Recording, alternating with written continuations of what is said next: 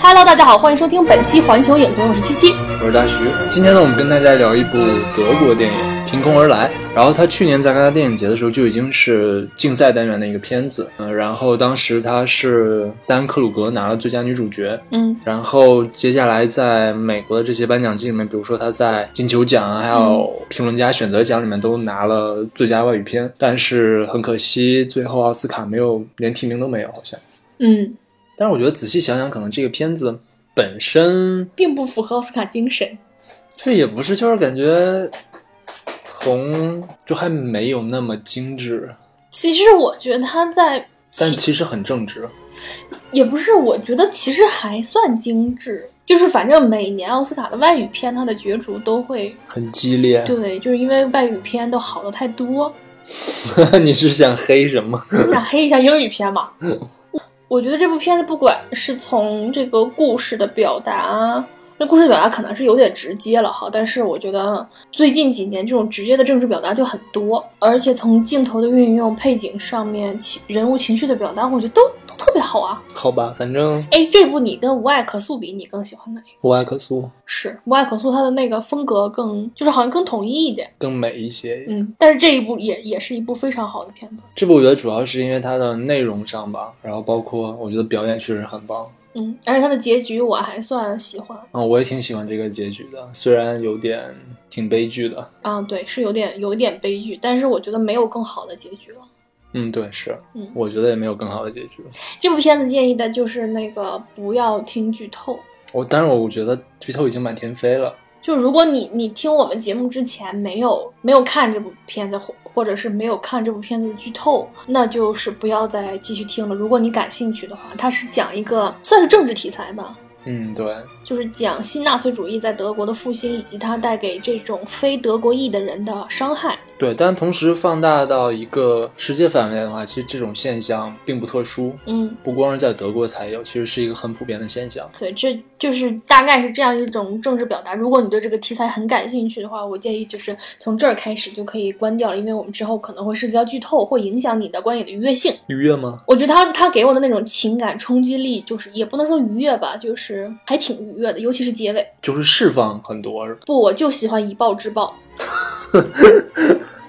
就是以暴制暴怎么了？为什么不能以牙还牙，以眼还眼呢？我就一直不明白这个。嗯我行，我们一会儿再说这个问题。 行，我最开心的一点其实是这个片子让戴安·克鲁格真的有一次能够发挥自己的这个才能，嗯因为之前感觉很多还是给他一个花瓶角色。嗯，虽然我觉得其实他在法国的资源还挺好的，他他之前在法国还是演了一些片子的，可能知名度没有那么高。不，我觉得他在法国其实资源真的挺好的，他在法国演那些片子知名度没有那么高。还好吧，但但反正就不是那种嗯属于颁奖的那种大热吧。但这个片子我觉得真的是就是第一次他用母语来演，然后就得奖了，但是他确实演得很好。嗯，他这个角色就有一点，你不觉得就是最近几年就是塑造这种角色塑造了很多，科恩嫂那个角色也是这个角类似的，苦大仇深是吗？对，就是这种突然痛失家庭成员，然后他走向一个寻求寻求正义的道路，然后在此过程中他坚强伟大，最后完成了自我救赎。哦，真的是一毛一样的。我觉得有相似性吧，嗯，但是我觉得这个片子表现表达会更深刻一些。其实我我反而觉得三个广告牌它的那个野心是非常大的，他想表达一些深刻的东西，就是人性底层的一些东西。嗯，嗯，但是他没有表达好。嗯，就就是中间有几次断气儿了。但是这部片子它其实我觉得还是表达的政治立场，就是还是怎么讲，就算是一种反思吧，我觉得有点浅。但是我觉得他其实有意思的一点就是他最后这一幕吧，我嗯觉得他反而把这个主题升华了，就是说正义对一个人的这种意义到底在于什么？嗯，那我们等会儿再讨论一下这个问题。嗯我们先就是要不聊一下剧情吧。好的，就简简单的说一下喽。嗯首先，这个女主角嘛，她是一个挺普通的一个日耳曼女人，然后她的丈夫是土耳其库尔德人，但是她本身是没有宗教信仰的。不是啊，对，不不信仰伊斯兰教。对这个，我觉得这个设定还挺有意思的。嗯，它排除了一些嗯其他原因，她是哦，她丈夫并不是土耳其裔德国人，是土耳其人，对，是应该是土耳其德国人，我觉得，因为好像他爸妈嘛，他爸妈我觉得应该是第一代移民。那她为啥在土耳其还有土地呢？那不是他爸妈有土地吗？嗯，也有可能，嗯哦，对，我查我还查了一下这件事情，就是说，现在是这样的，就是说，像这种他们，比如说，比如说是在德国出生的这些土耳其裔人，嗯他们可以拿德国国籍，嗯但是他们在土耳其本国可以拿一个叫做蓝卡的东西，哦，然后他们在那边除了没有选举权，其他权利都有，就比如说像继承等等这些东西都有。然后这个男人之前是一个贩卖大麻的人， Drug dealer，对，对我开始以为壮丁的是那个卖海洛因呐、或者什么的，后来发现就是卖大麻的而已，就很无所谓了，其实。就突然觉得，嗯，就这样都要蹲监狱吗？ 我觉得他之前应该也不是什么不是好鸟，反正就一看就是黑帮分子。对，但是，但是我觉得他们两个结婚那段儿其实还挺感人的。嗯，对，就是嗯，是他刑满释放当天是吧？没有，他还在监狱里面。啊，所以在监狱里结的，对，而且他们这个很有意思的一点就是他们那个戒指，是纹是纹的的。对我觉得这个特别坚定。对对对，就是说，嗯，你超像感动。嗯对对对，我觉得这个是一个挺有意思的一个意象。就是现在谁还敢结婚的时候把戒指纹在手上， 还得洗，怪疼的。关键是洗还洗不掉。 然后因为有了。嗯，家庭有了孩子，这个老公就算是从良了吧？对，嗯，他好像就是在就是在合法的边缘，灰色地带。对，嗯就经常给犯法的人怎么翻译啊什么的。对就是他自己本身做的事情并不犯法，但是他会接触一些不太干净的人。嗯然后他自己有一间小公司，日子过得还不错。嗯，然后公司的地址是在，嗯，一个土耳其聚居区。对，嗯，我一直以为就是因为土耳其人进入德国进入的比较早，也不是比较早，就是二战之后不是大批的土耳其人，嗯六一、年柏林墙立起来之后，嗯进入到德国补充劳动力嘛，我一直以为他们会融合的很好，没有想到还有土耳其社区这种东西。而且好像他们也是八十年代末九十年代初的时候才有一些，呃，就是这种入籍的一些优先政策。哦，是吗？对，之前也是很惨，我觉得。之前就只是去德国的工人而已。对，然后而且他们不是德国，不是不认为自己是一个移民国家嘛，所以之前即使你出生在德国，也不能拿德国国籍，就还必须还得是有你有一个德国的双亲之一才可以。我感觉这跟国内应该也是一样的。但是我我我会觉得他们比较过分的是，就是你引进劳工，然后不给人家国籍，也就是说这些劳工的孩子就只能继续当劳工。我觉得这个非常的过分。然后总之就是有一天，她就把她孩子，然后放到她丈夫的公司之后，嗯她就跟她的一个姐妹淘，然后就就泡土耳其浴了。哦，对，然后回来的时候，反正就是发现她丈夫孩子都死了，嗯，被炸死了。而且是那种射钉炸弹。对，觉得这我靠，哦，我觉得射钉炸弹是太最可怕了！最那什么的一种，也不能说别的炸弹就好，但是我觉得射钉炸弹是，就是因为你一哦想象就会觉得这个应该非常非常痛苦。嗯然后后面其实就是她诉诸法律，嗯，但是因为种种原因，最后没有能取得他本理所应当得到的正义。对。就是那些人其实就是新新纳粹主义的人，对，然后他们就是瞧不上一切。菲非日得尔曼对裔对的对嗯其实他看到了这个嫌疑犯把那个炸弹放在他们家门口，当时是一辆自行车，一辆非常新的自行车，在那个车的后后跟后那个那叫啥那个箱里，自行车上带的一就是像哦摩托车上后备箱那种东西。然后他还他还善意的提醒了那个人说你要锁车呀、要不然会丢。嗯，那个人说啊，我一会儿就回来。嗯，然后他马上就知道是这个人，然后她亲眼看到是谁害死了她的丈夫和孩儿子，然后她在法庭上指证，最后没有得到正义。然后后来他本来想走上一个寻仇的道路，嗯然后中途放弃了，最后选择还是跟他们同归于尽好了。嗯，而且她是用同样的射钉炸弹的方式，嗯，就是她到她到那个放弃了那一段儿，就看到鸟啊什么的，你觉得俗了是吗我？就特别生气，就是我就特别讨厌这群导导演不让我以暴制暴，就是让我心中那种正义感得不到宣泄。最后他去同归于尽了，我就觉得哇塞，这导演好。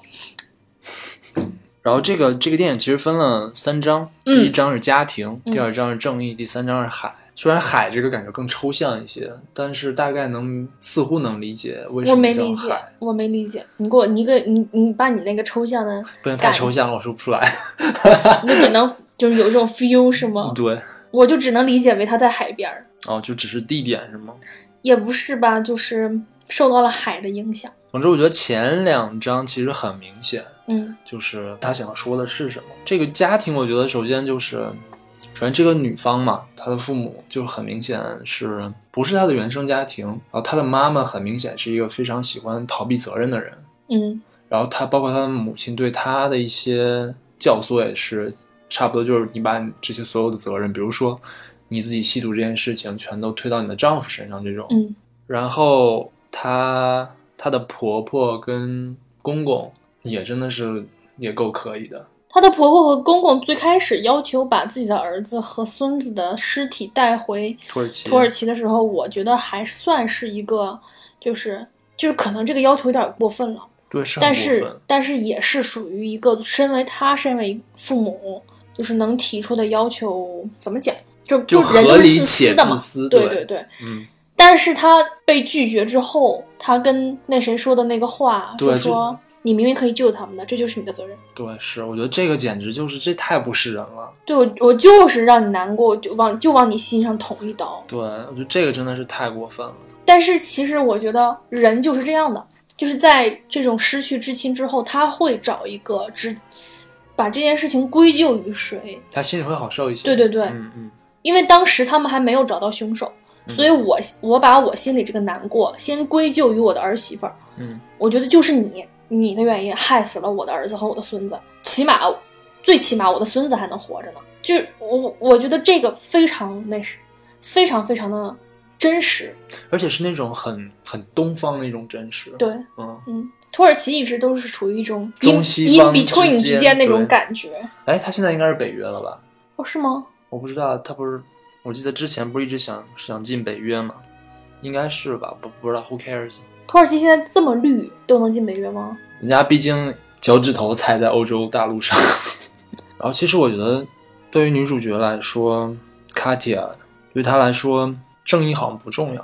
反正我是这么觉得，我觉得对于她来说，正义真的一点都不重要，我我觉得是重要的。你为什么会觉得正义对他不重要呢？因为调查才刚刚开始，没有任何结果的时候，她就已经想自杀了。是，我觉得是因为当时他是觉得正义无望，因为最开始，我觉得最开始那个那段剧情还挺重要的，要讲一下。因为她老公之前有犯罪前科，所以这件事情当时侦破的方向一开始就是错的，而且没有人相信她说是辛纳粹，对，是是德国人干的，嗯，就是大家会觉得，要么是难民干的，要么是针对于你们，就是你老公是不是又去贩毒了，然后跟谁结仇了，就是他们的侦破方向是这样的。其实我可以理解警察的这种侦办方向，嗯对，就是很正常吧。嗯嗯，而且她说她老公没有在贩毒，没有人信，所以当她，嗯，她老公死了之后，她自己去找一个律师朋友要了点毒品，嗯就，是麻木自己的神经嘛。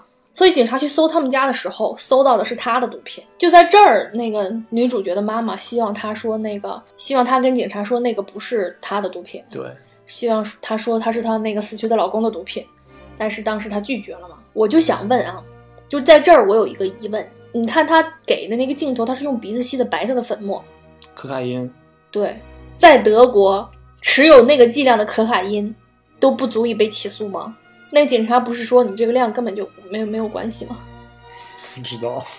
因为我一直，但是我觉得警察也是有想包庇他的这种，对对对同情他吧。我觉得但是还是没有那些记录什么都写了嘛。但是我就觉得，哇塞，他们，我觉得他们可能是对毒品的宽容性比我们大，比我们肯定比我们大呀。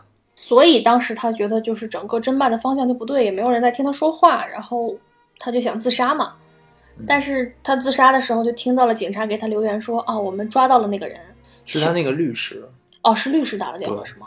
对，嗯说你说的是对的，是纳粹做这件事情。嗯，然后他们抓到了那个人，然后他当时都已经沉到浴缸里了，最后就挣扎着爬起来，听那个电话听了好多遍。我觉得那一段演的真好，他有几个就是演技的亮点，一个就是当他刚开始知道他亲人的死讯的时候，我那段演的真的太疼了。对，就是这个片子，我觉得是他之所以能在戛纳斩获影后，我觉得真的是就是他演的会让你感到一种切肤之痛，嗯非常非常的感同身受。 嗯，然后就是他接电话这一段，反正我还是觉得，就是他如果他想要正义，他想要的正义仅仅是为了她的丈夫跟儿子，并不是为了她自己。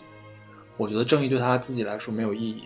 因为这片子里有一有一个朋友，就是那个律师朋友吧，嗯，跟他说你要想一想，如果是这件事情发生在你跟孩子的身上，你老公活着，你们俩死了，对对对你要想他会怎么做。对，是，这也是她自己说的嘛。对，嗯，那你觉得他他是想让那两个人死，对吧？我觉得德国法律应该不会判他们死的。他，我觉得他只是想让他们把他们两个绳之以法。嗯，但是后来发现，就是法律让他失望了。对，但我觉得这也是一个很有意思的一点，就是我觉得这个事情如果发生在美国，在英美法系的体系下面，很有可能他就胜了，嗯因为这个毕竟大陆法系还是遵守这个成文的，那就是没有证据，那对不行就是不行。对，因为我我我确实是觉得那个法官判的没什么毛病，对，真是确实是没有什么毛病，因为都是间接证据，没有直接证据。对。当然，就是其实这也是就是 大陆法系真的没有不像英美法系那么 dramatic，嗯，要是要是有陪审团制度，他也就赢了。我觉得是就讲一个好故事，真的就赢了。对啊，就是你一个孩子他。我我觉得就是那个法医当时在那庭上说嗯那个孩子是怎么死的，就已经对，他就赢了嗯，就已哦哇塞，我都不知道眼球都会直接被融化掉，瞬间高温，那段真的是觉得就是非常残忍。一个母亲在那儿听着自己孩子是怎么死的，而且是那么惨死的一种方式，真的是，就是要我我也会嗯，当场崩溃的。他是在那个时候走出去，然后打了那个女的是吗？对他都没打着，我觉得。嗯，然后其实被告方的那个律师，哦，我特别讨厌他。但是还挺厉害的，就是真的很嗯厉害。虽然就是很傻逼，而且找的这个演员看起来就是一副很欠揍的样子。哦，对，对对，就主要是那个演员的那 啥。看起来就像纳粹。啊对，但是其实他是保持着一个律师的职业操守，就是我觉得律师他是这样，他的他的道德取决于你接这个案子之前，就是你可以他有可能是被指定的，但是我觉得如果被指定的话，可能不会这么用力。对不会这么厉害，嗯，他选择接这个案子之前会进行道德判断，所以我觉得那个律师还是纳粹，那个女律师就不行。你记得吧？两个律师，那女人是没怎么说话，好像就。对对对对，而且他们竟然做伪证，就是他们就是捏造那个不在场证据嘛，就说这两个人当时案发的时候根本就不在德国，在在希腊度假呢。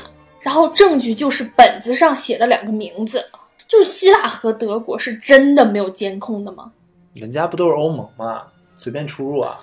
是啊，但是你去希腊，你怎么着路上你的车呢？你的车通行的那个过过高速，难道没有什么那什么吗？或者是说，你如果坐飞机去的话，难道没有机场没有记录吗？我觉得这点还挺匪夷所思的。他们应该是坐开车吧？我觉得开车的话是有这个可能的。本来他们的那种，嗯，那那种那个系统应该没有我们强大。那就整个城市里面真的就没有摄像头能拍到他们，还是他们就是就没有摄像头，银银行都没有吗？我觉得只是让他做个证吧。反正，哎，我们姑且相信整个城市都没有可能对于我们这种监控这么好的国家来说很难理解。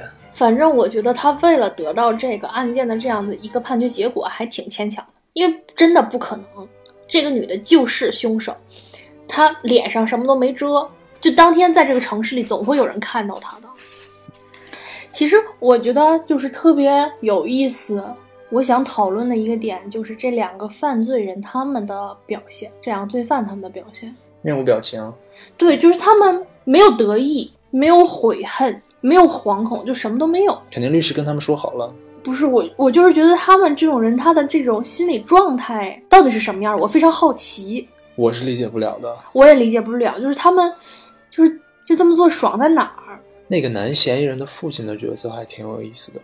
嗯就是属于那种可以大义灭亲的。而且很有意思，就是女主角问他说：“假如你事先知道他做了这件事情的话，你还会报警吗？”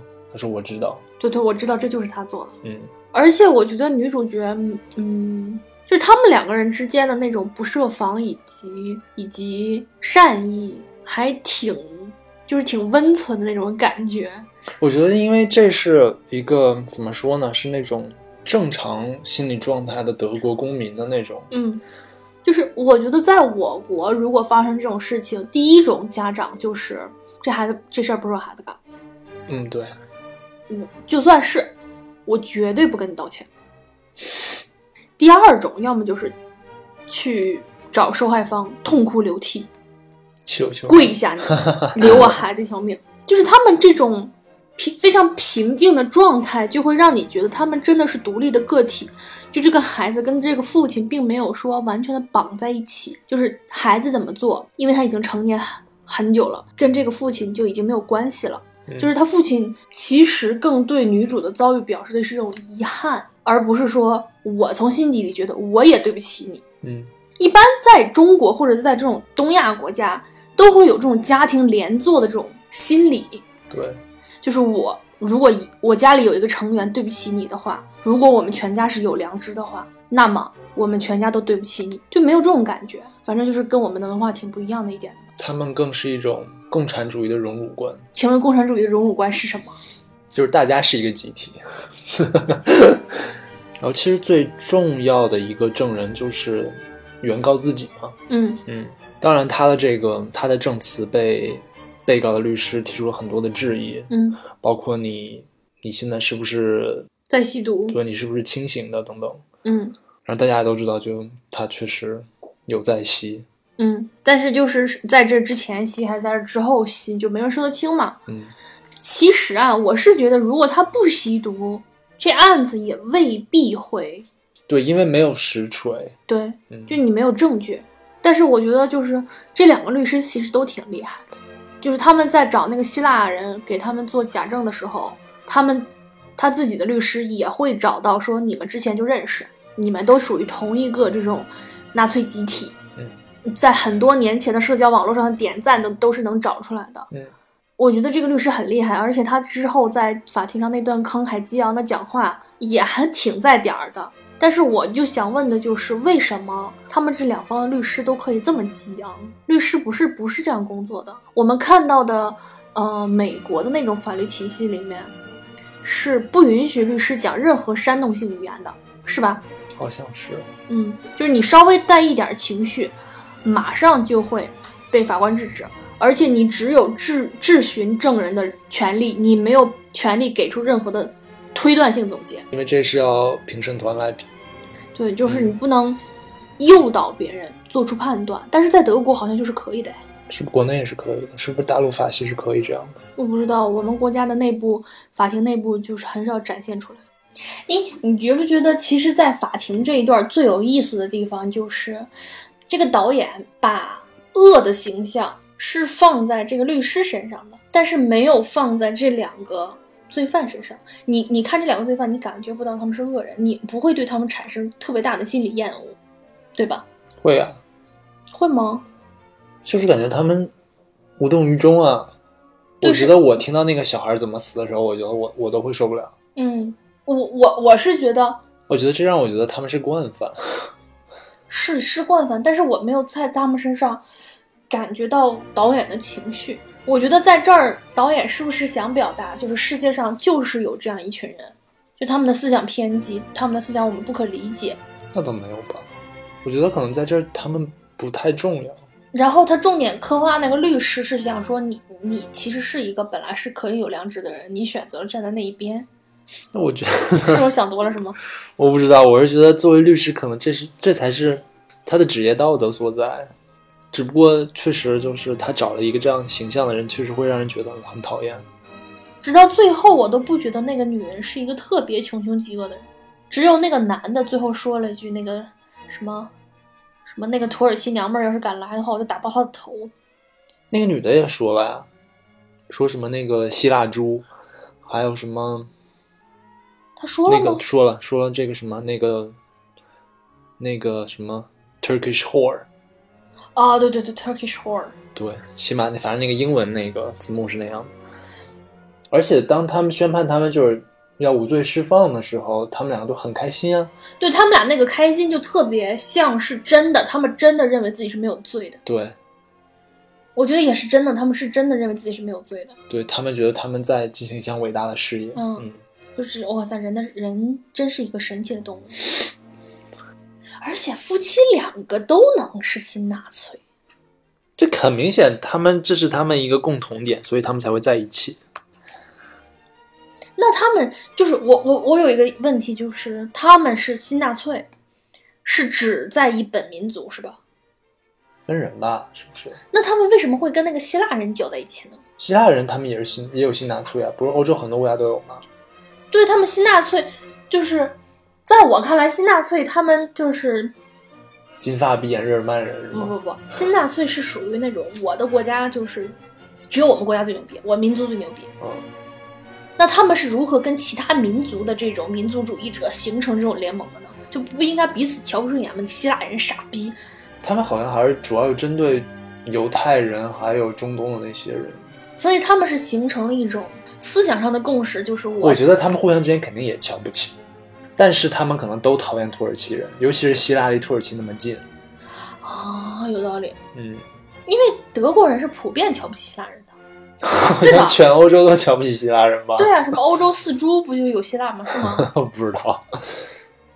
我觉得他们最神，就是我觉得这种新纳粹主义最神奇的地方就是，我宁愿和拖我们经济后腿的希腊人沆瀣一气，我也不愿意接纳帮助我们进行经济复苏、为我们劳动的土耳其人。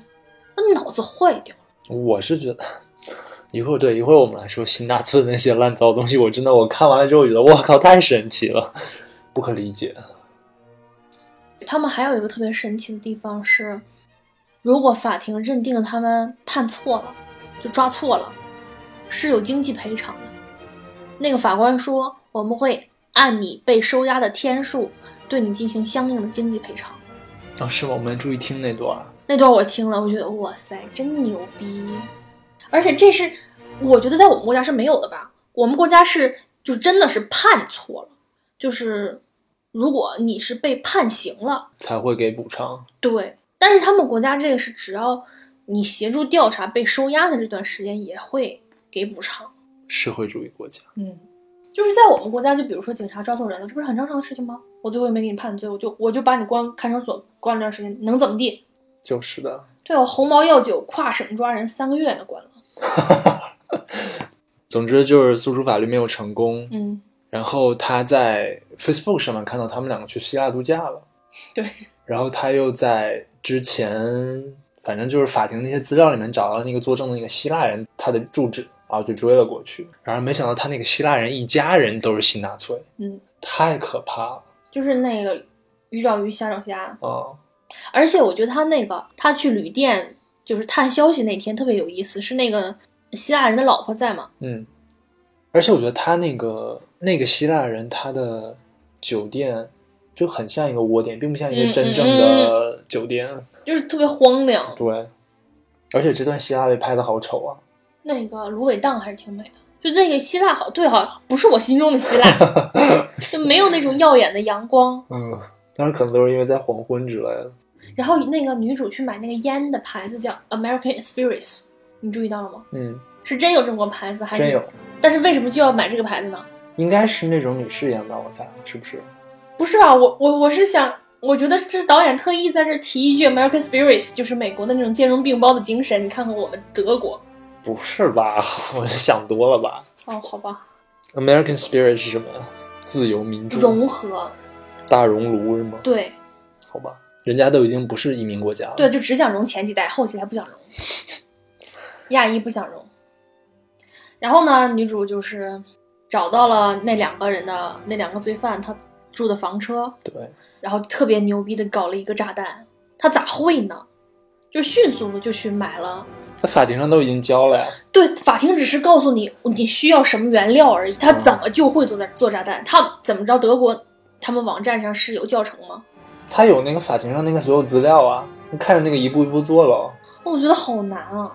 而且他是那种电话遥控爆炸系统。嗯，你不对觉得那个很难做吗？他不是拆了他儿子的那个遥控车吗？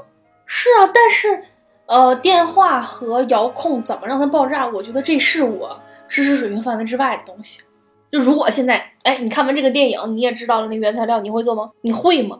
电影没有真的告诉我们怎么做，对啊，反正我觉得女女主在这儿巨牛逼，就瞬间。但是当时他那个有一个闪回，他之前帮他儿子修车的时候，哦，对，她可能是一个就已经给他铺垫了，就是他嗯，有道理，有道理，嗯就是非常牛逼嘛。然后还把那个炸弹放在一个高压锅里，你知道他抱着那个高压锅去的时候，我以为他要放在那个他们的灶灶台上， 哎呦我去，然后靠加热爆炸。太逗 了！啊，厉害厉害厉害厉害！其实那段我看着是很痛快的，我想赶紧把这两个孙子炸了。 对啊，你看所有人都有这种以暴制暴的欲念，这就是对 的。但是我同同时也也非常纠结，就是应不应该取消死刑？一直跑偏了，我们最后再讨 论吧。然后就开始了那段，就是我还以为狗血的那段剧情，就是女主在等那两个人回来的过程中看到了海鸟，这瞬间啊，我放下了。我还真的不觉得是那样的，我觉得他那一段是动摇了，不能说放下了，但是是动摇了。对，我觉得他是动摇了。我觉得最最后让他做出这个决定的是他的律师，但律师不是说我们在上诉，在他的律师不是打电话催他回去上诉吗？然后他肯定又想起了律师之前跟他说的话，就是说你要想想想你老公如果活着的话，他会怎么为为你们做这种事情，然后他就去同归于尽了嘛。但是他接了律师的电话之后，就最后他说了嘛，他说感谢你做这一这一切。嗯我觉得那个时候他其实已经有一个想法了。嗯，已经决定了。对，我觉得他差不多已经决定就是自己想死。我觉得他那个时候可能没有没有想好要不要杀了他们俩，但我觉得他那个时候已经想好就自己想死。哦，你是这么理解的，是对吗？我不知道，我不知道，反正他在芦苇荡里蹲蹲了好久，不是吗？对，那段好美啊，我觉得那段特别好看。然后我我我是觉得他最后从树林里走出来，端着那个炸炸弹嗯，走到他们的房车那一路上，那个表情很耐人寻味。就是他在房车前顿了一下，他就是稍微想了一下，还是一扭身进去了。对，就是他顿的这一下，他想的是啥？是我真的要死吗？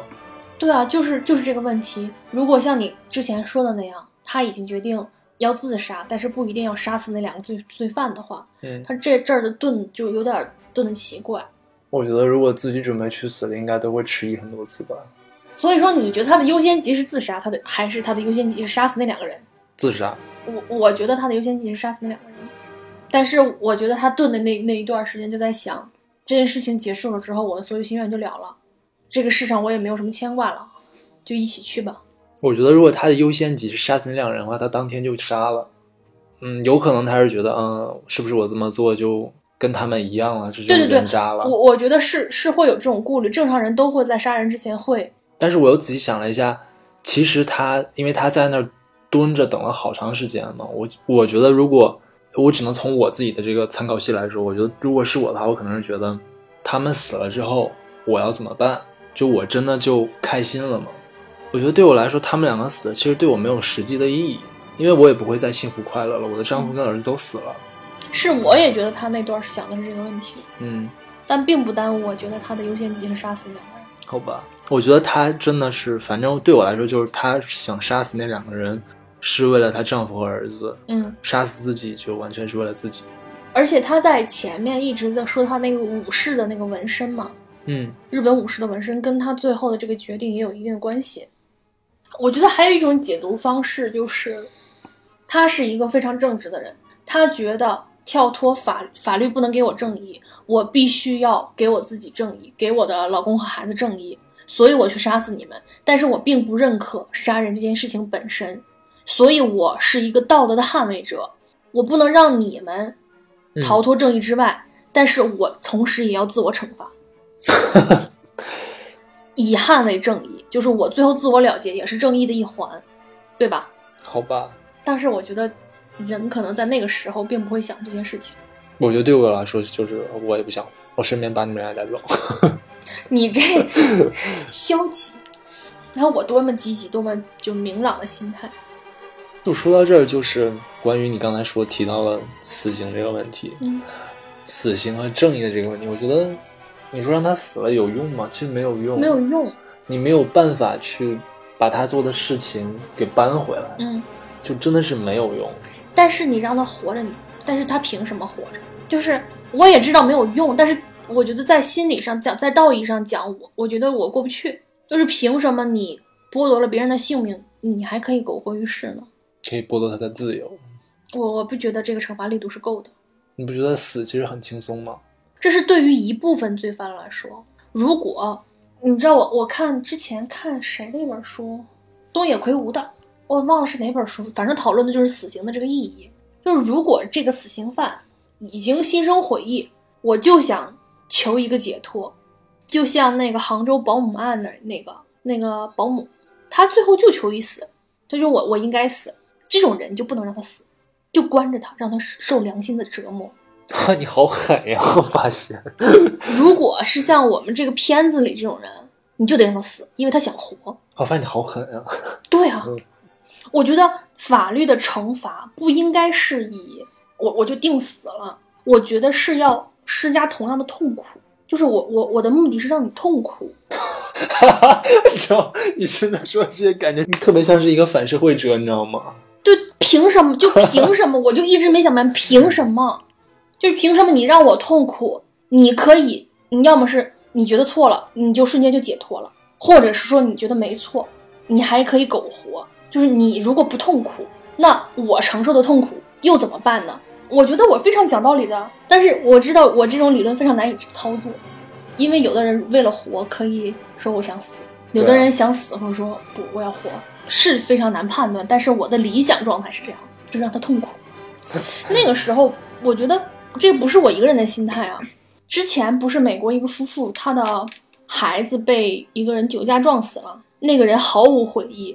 然后他们当时要求的赔偿就是我，我也不要求什么别的，你每年在车祸当当天，什么要寄出去一美元还是怎么样？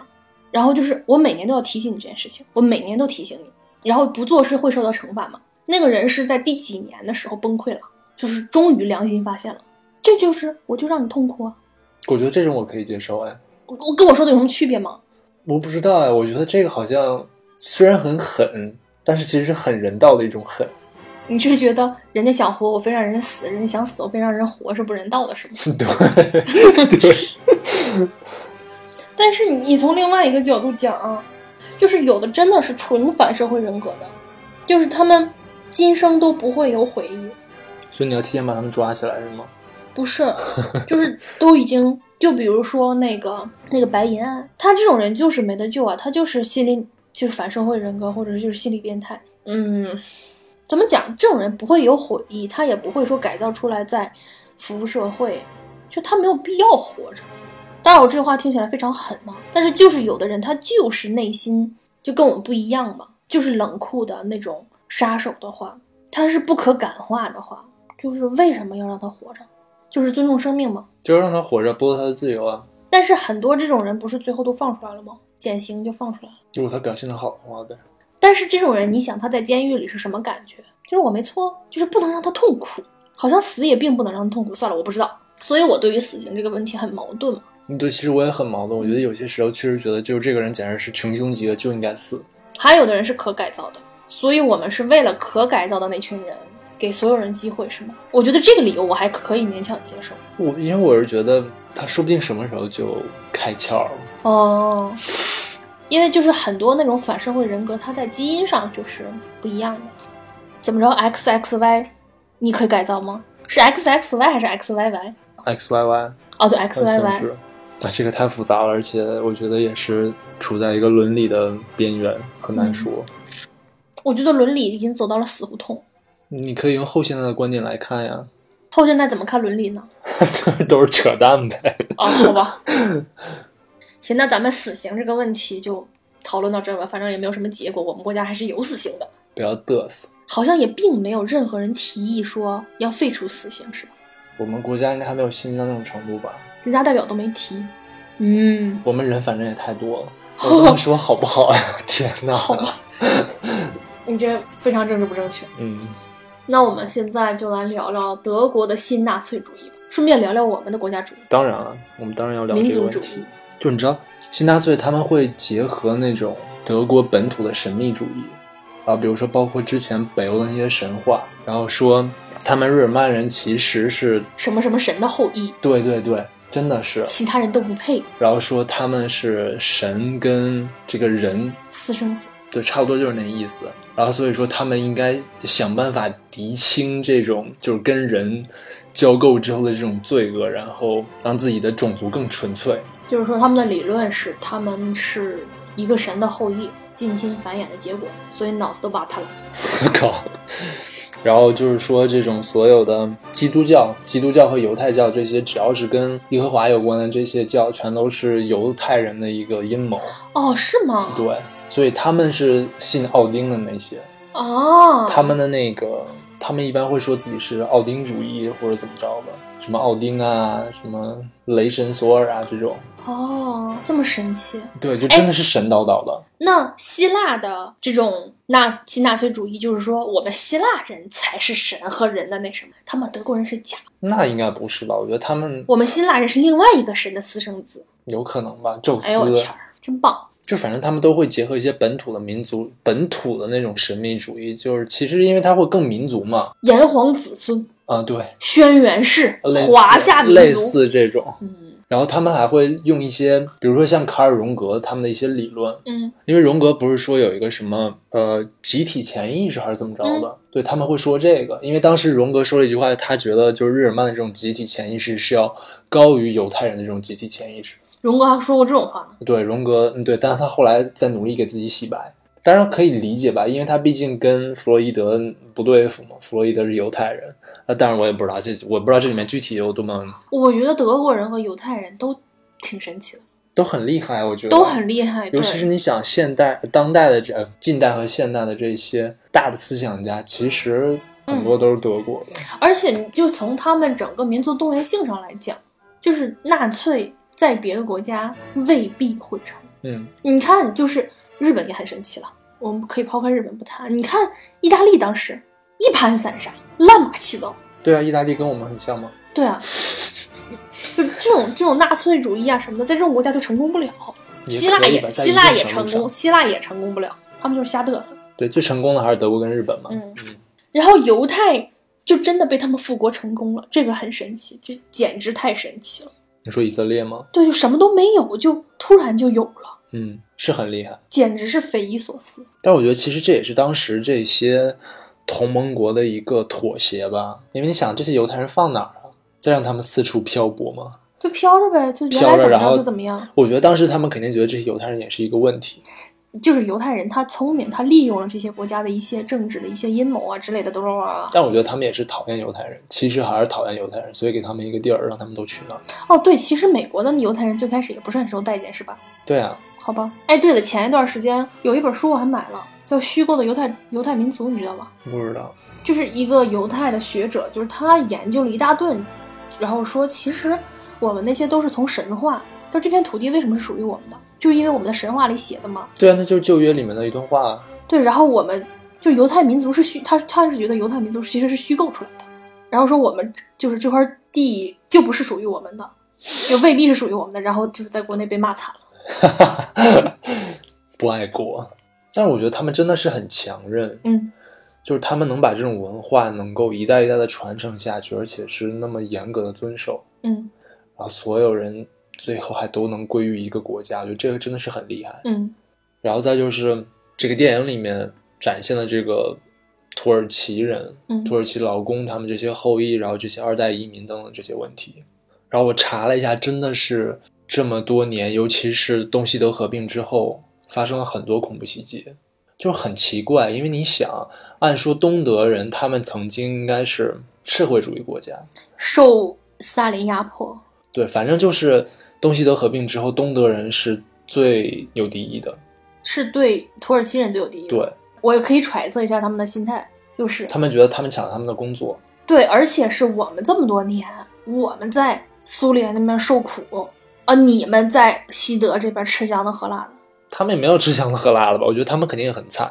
但是我真的觉得当时西德的领导人还是很有远见的，嗯柏林墙立起来之后，立刻就想办法，然后引进劳工，我觉得真的很厉害，没有办法了吗？是没有真的办打法。的没有人了。嗯，你知道当时朝鲜没有人了怎么办吗？跟中国要的，中国有两个兵团的男人就留在那儿。就是朝鲜它本身就是一个男女比例非常不平衡的地方，就是男的少，然后打仗又打成那个样子，然后就跟毛泽东要了两个团的人，然后那些人的后裔现在也还在朝鲜还算有地位吧，然后他们是来往于中朝之间还是做贸易？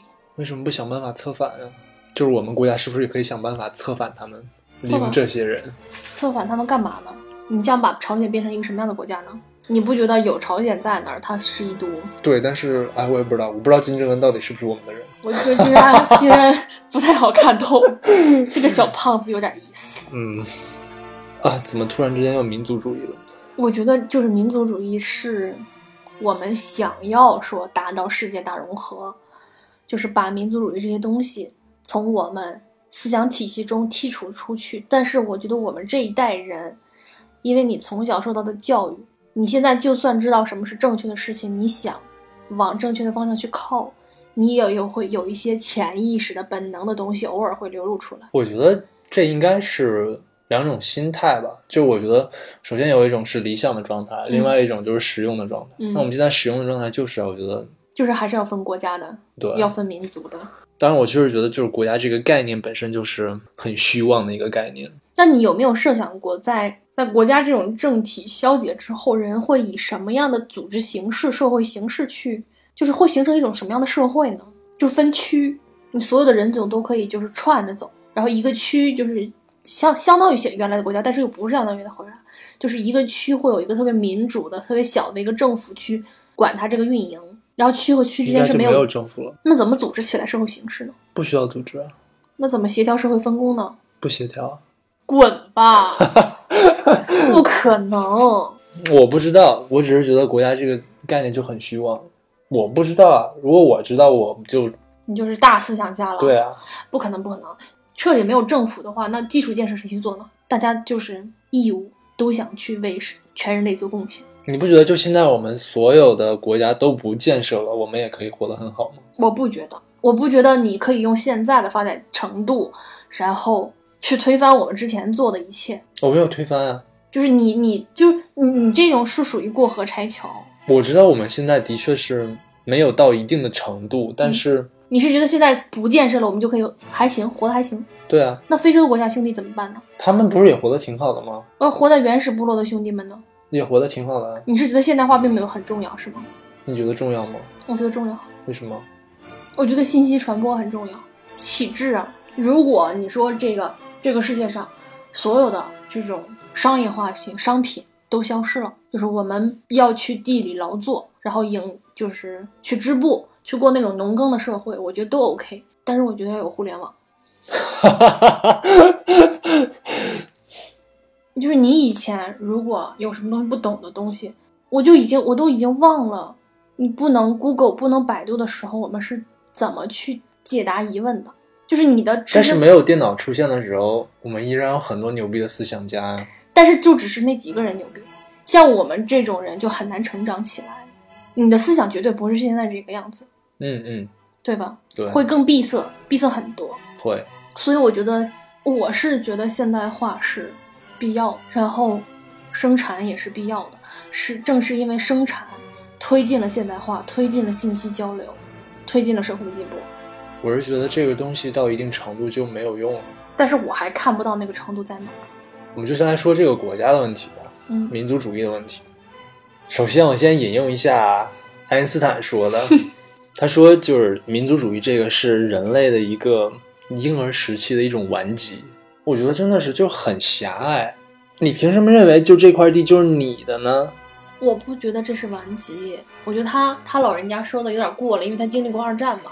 嗯，我觉得这个是印在基因里的一种本能。为什么？是因为当初你只有抱团儿才能活得下去，你必须要跟外界产生一种对抗的态势，你才能在那种原始的环境下生存下去。所以这个东西就写进基因里了。我不觉得这个写进了基因里，但是国家这种这种形式本身也不是历来就有的，部落呢？部落算吧。我觉得不，我觉得国家就是部落演化吧。所以我觉得这是本能嘛，就可能之前没有这种部落意识的人种啊，或者是兽群呢、就进化掉了，就死掉了。 OK，那我这么说，那可不可以把世界当成一个大部落？我们都是这个地球上的这个部落的人。嗯，你忽略了人他本身对于利益的攫取和他的自私，以及地球资源的有限性。你向往的是一种大共产社会，我不知道那是种什么样的社会，就是你从根本上去想，那很久以前你占的这块地还是恐龙的国家呢，你是凭什么认为这是你的呢？你凭什么认为别人就不能来你的国家？你凭什么认为别人就是只有你这种黄皮肤的人才可以在这儿待着？凭什么你认为这个只有白皮肤的人才可以在这儿待着？这就简直就是我是觉得就是我并不觉得是那种根源性的问题，我觉得是生物的本能。但是我们随着我们社会的发展，我们要不要去更往人性的方方向走，抛弃动物性？我真的觉得就是就是划地盘儿这件事情是动物本能，对啊，国家就是很虚妄，所以这就是我的意思啊。但是本能并不虚妄，到一定程度是虚妄的，就到一定程度它就没有用了。我觉得现在其实就没有什么用，我不知道，我不知道我们突然如果没有国家，它会怎么样？我肯觉定得不突是要然，给它肯一定不是个突然，对，给它一个时间的。嗯像欧盟现在就比较像是一个大的那种嗯，共同体，我觉得他们那种方式就还挺舒服的。再比如说，国家和国家之间互相那种免签，它也是一种往那个方向走的一种小的进步，对，但是依然还有民族主义。它会进化掉，我相信它会进化掉的。我是一个那个进化主义者，我不知道那个词儿具体应该是什么，就是我相信会通过人类的迭代达到进步。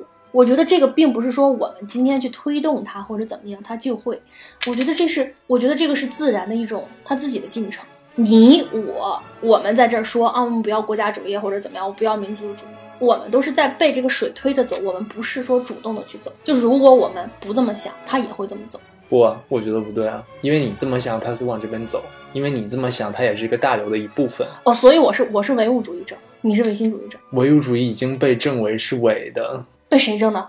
你可以去看呀、真的。我不看，我只我我是唯物主义者。总的来说，我我可以总结一下啊，就是你觉得民族主义是一个特别没有用的东西，我们应该人类应该马上摒弃这种狭隘的思想。我没有说马上，我不是那样的人，我是说这就没有用，这就是没有用。去想一想，没有用，对对对，我我其实也是这个观点的，我是我是觉得就是有些人是不可改变的。就是很蠢，就是民族主义嗯真的是非常非常 蠢。我觉得听到这儿了，应该已经没有战狼粉儿了。哈哈，占老粉。我觉得在当代啊，如果一个国家开始大力的宣传民族主义的一些东西，那就是领导层的人真坏，他们是坏，他们在利用你。我们国家并不是一个传统的，就是我中华人民共和国并不是一个传统的崇尚民族主义的国家。为什么这两年会民族主义会这么昌盛？是啊，我们中国一直都是一个融合的国家，其实对啊，我们不是也不是，我不是不是说史前，不是史前、啊，不，我说建国前，我是说我们本来说我们原来说的是什么？世界共产主义是一家，世界社会主义是一家。我们现在说的是什么？中华民族真牛逼，是吧？是哎，厉害了我的国。而且确实中，中华民族是从历史上就是一个融合的国家。对啊，我觉得没有任何一个国家是可以通过不去吸收别的民族的东西，然后从古生存至今的。你看印第安民族，他们就是因为被隔绝在了美洲大陆上，最后被灭了。而且其实往往越民族主义的时候，你的发展会越停滞。越民族主义的时候，证明你的国家是有问题的。纳粹的时候，就是因为我们国家是有问题的，我们运行不起来了，我们号召民族主义的东西，嗯，一致对外。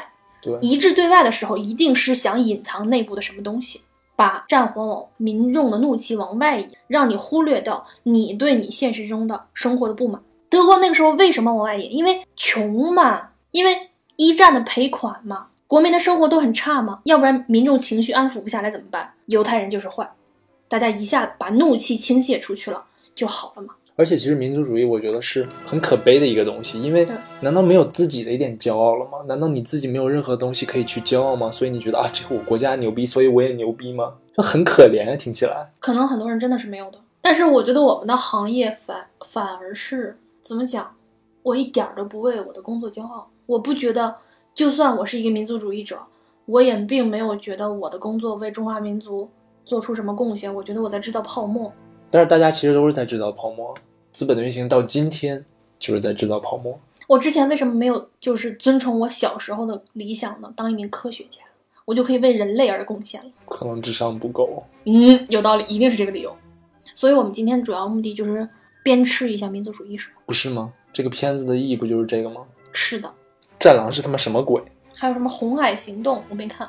没有看，我们为什么想讲这个？就是大家也懂的，不说了。就是希望大家能在当时当下的这个环境之下，保持清醒的头脑。 OK，我觉得能听到这儿的还都挺清醒的，要不然早就开始骂了。OK，那我们今天这个严肃的讨论就到这里结束了。欢迎来骂。你这底气不足，欢迎来 骂，应该这样。嗯、w h a t e v e r OK，呃，那我们下次见，拜拜拜